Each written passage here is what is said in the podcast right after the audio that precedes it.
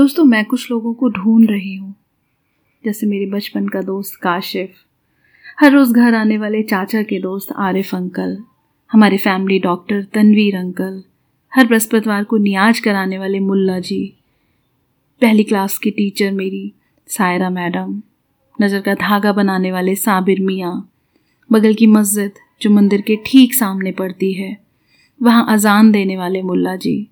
रास्ते में हाईवे से जाते वक्त हम जहाँ मज़ार पे चादर चढ़ाते थे, वहाँ रहने वाले वो बुढ़े से मुल्ला जी। मेडिकल स्टोर वाले खलीक चाचा, अमान, बिजली वाला फुरकान, मम्मी की मोच उतारने वाला वो पहलवान। घर पे मीट देने वो जो अक्सर सलीम आता था, या परदेश में रहा चलते मिले वो अरशद भाई, जिन्होंने मुझे घर दिलवाया था।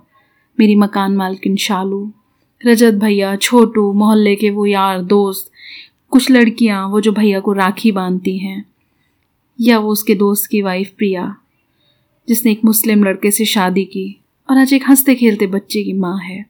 मुझे इन सबसे बात करना है, मुझे इन सबसे मिलना है।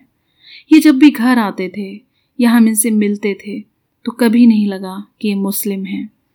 ये मुसलमान हैं, इसलिए इनके हिंदुस्तानी होने में ज़रा भी फ़र्क है।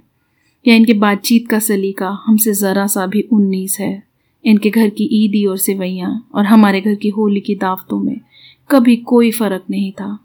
ये हमेशा से हमारे अपने जैसे थे। हमारे सबके दोस्त, रिश्तेदार या पड़ोसी थे।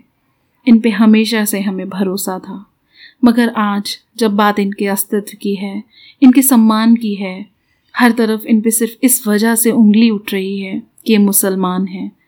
तो हमें ढूंढना होगा अपने बचपन के दोस्त काशिफ को, आरिफ अंकल को, डॉक्टर तनवीर को, अमान को, मुल्ला जी को, उन मौलवी साहब को, उस पहलवान को, मीट बेचने वाले सलीम को।